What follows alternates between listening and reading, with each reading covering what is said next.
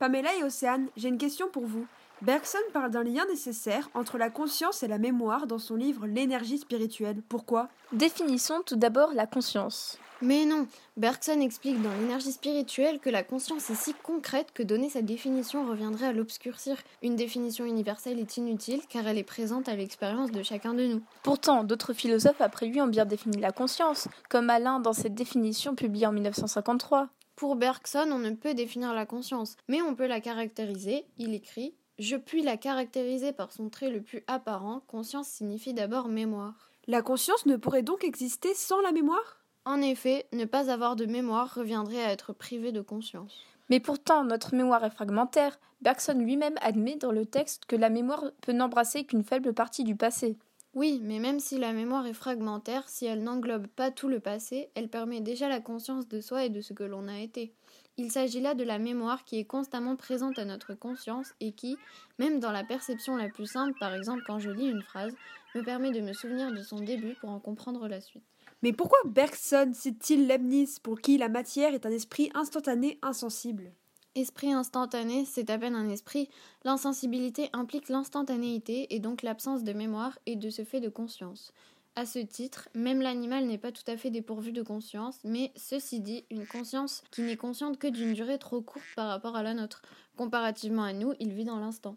D'après Proust, qui a lu Bergson, les sensations elles-mêmes sont liées à la mémoire. Il y a un rappel du souvenir du goût de la madeleine lorsque j'en mange. Oui, mais la conscience, qui est mémoire, est aussi anticipation de l'avenir. La conscience pourrait ainsi être définie comme la conscience d'une durée dynamique et continue.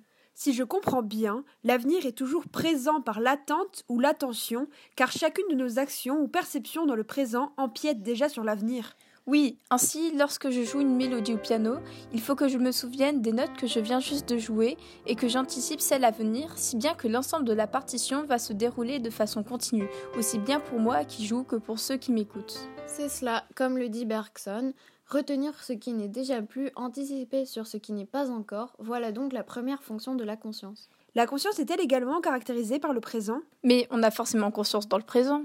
Oui et non, il faut faire attention à bien distinguer l'instant mathématique, qui est la limite entre le passé et l'avenir, un instant trop court pour être perçu, on le conçoit par convention afin de séparer le passé de l'avenir et pour mieux se situer dans le temps, et le présent, composé du passé immédiat et de l'avenir imminent, soit une épaisseur de durée que l'on perçoit. Le présent existant pour la conscience est donc une épaisseur de durée que l'on perçoit en constant mouvement, et non l'instant mathématique qui est un point. La conscience n'est pas instantanée, elle est la durée continue. Oui, c'est de ce présent que je parlais. En ce sens, la citation de Boileau qui affirmait Le moment où je parle est déjà loin de moi ressemble beaucoup à ce que dit Bergson. Quand nous croyons le surprendre, il est déjà loin de nous.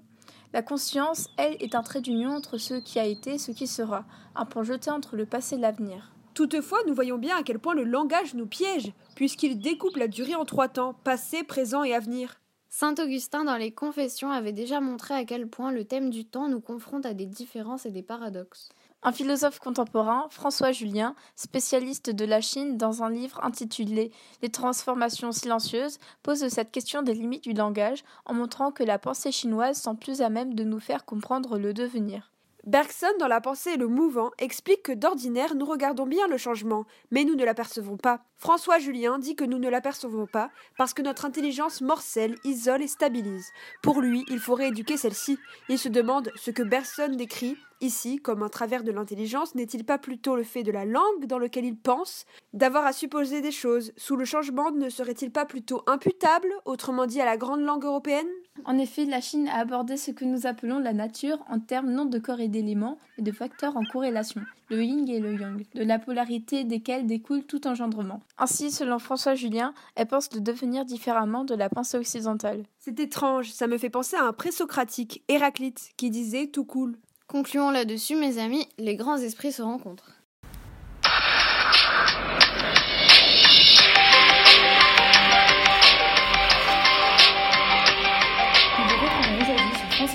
Pour une nouvelle séquence de secrets philosophiques. Nous accueillons aujourd'hui une psychanalyste, Simone Dariosec, et une historienne spécialiste de mythologie, Françoise Frontizy Ducroux, pour débattre sur le mythe d'Oedipe et son rapport avec la théorie de l'inconscient de Freud. Madame Frontizy Ducroux, nous vous écoutons pour expliquer en quoi consiste le mythe d'Oedipe. Bonjour à tous, donc pour faire court, Oedipe est le fils de Jocaste et Laios. Juste avant sa naissance, Jocaste et Laios vont rencontrer l'oracle de Delphes, la pitié qui leur annonce une malédiction. Oedipe est destiné à tuer son père et à épouser sa mère. Malgré la mise à l'écart d'Oedipe par le roi, la prophétie se réalise. En effet, Oedipe tue son père Laios, mais sans savoir qu'il en est le fils, car il a été adopté par le roi Polybos. Par la suite, il libérera la ville de Thèbes de la Sphinx, et en récompense, il épousera la veuve de Laios, Jocaste, sa mère, avec qui il a deux garçons et deux filles. Lorsqu'il apprend la vérité, il se crève les yeux rongés par la honte. Ce mythe est une histoire tragique qui illustre l'impossibilité d'échapper à son destin.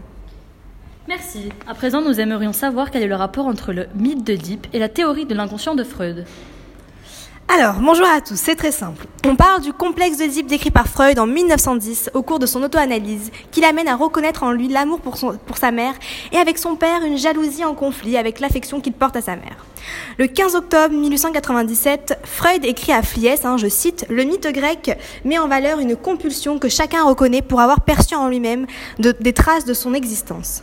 En effet, pour Freud, le petit garçon n'a pas seulement une attitude ambivalente envers la père et un choix d'objet tendre envers la mère, mais il se comporte en même temps comme une petite fille en montrant une attitude féminine tendre envers le père et l'attitude correspondante d'hostilité jalouse à l'égard de la mère. Le petit garçon éprouve donc un désir pour sa mère et souhaite faire disparaître son père. Euh, excusez-moi, Comment déjà euh, Madame Dariosek Mais je ne vois pas le rapport avec le mythe. Oedipe ne sait pas que son père est Laios et sa mère Jocaste. Sinon, il n'aurait jamais agi de la sorte. La preuve en est qu'il se crève les yeux.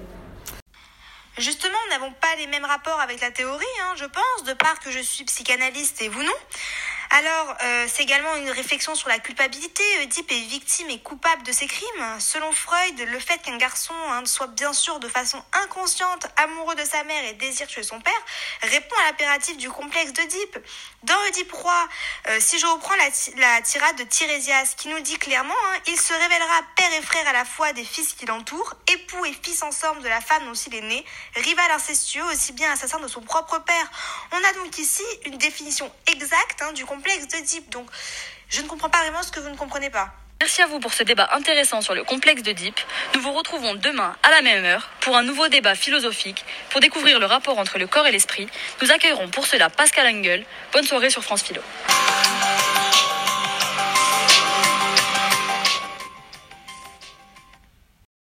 Il était super bon ton repas. Ah, de rien, c'est normal. Euh, tu veux regarder un film? Ouais, euh, t'as Netflix? Non, il n'y a plus d'internet. Euh, par contre, il reste le magnéto et les cassettes de mes parents. Oh, vas-y, tu choisis. Euh, J'ai Nosferatu si tu veux. Je crois que c'est une adaptation libre du Dracula de Bram Stoker. Ok. Tu as remarqué que Nosferatu est en opposition complète avec Uther? Celui-ci est très intégré dans sa société, alors que Nosferatu semble avoir des pulsions dévastatrices et sexuelles. Tu as raison, il est un peu comme le double maléfique du jeune Uther. Tu as remarqué que le film reprend la base de la théorie de Freud sur l'inconscient? Euh, la notion qu'on a vue en philo, mais je vois pas le rapport. Euh, déjà, le film est contemporain à la thèse de Freud. On peut voir que le monde extérieur, c'est un peu comme le siège de la conscience, le moi de Freud. Le château, c'est un peu comme le siège de l'inconscient.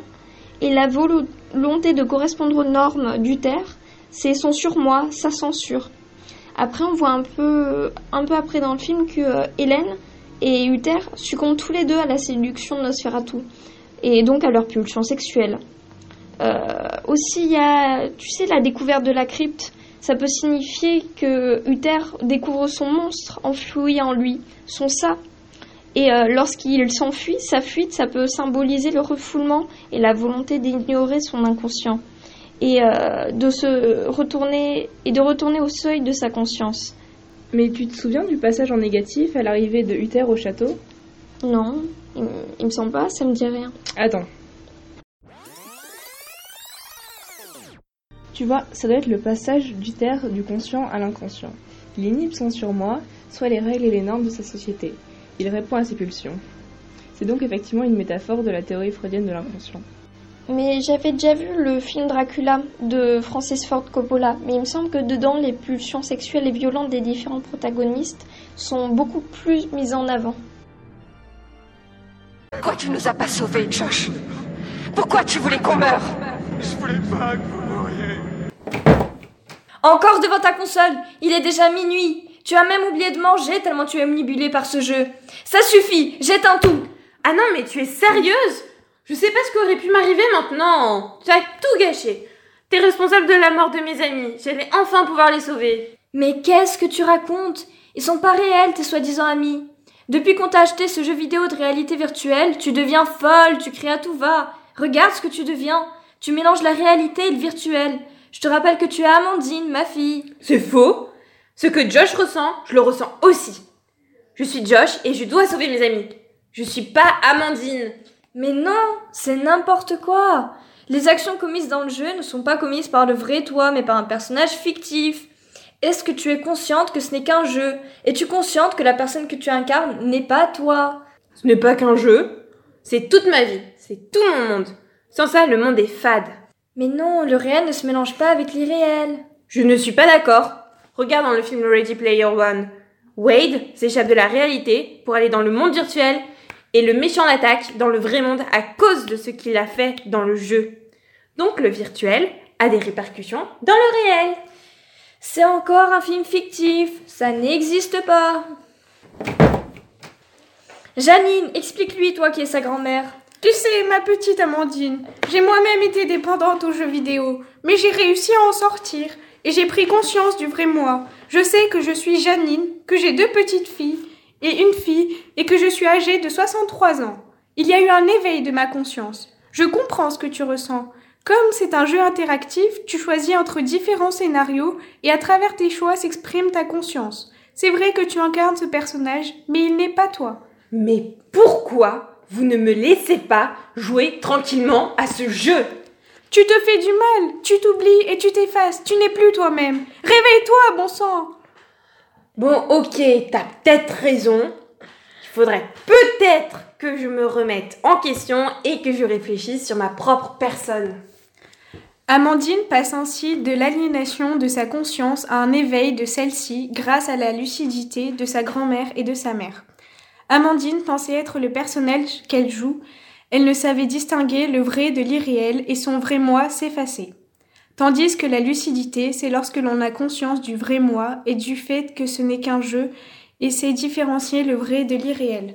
À la fin, il y a un éveil de sa conscience. Mais, maman, tu, parles à qui?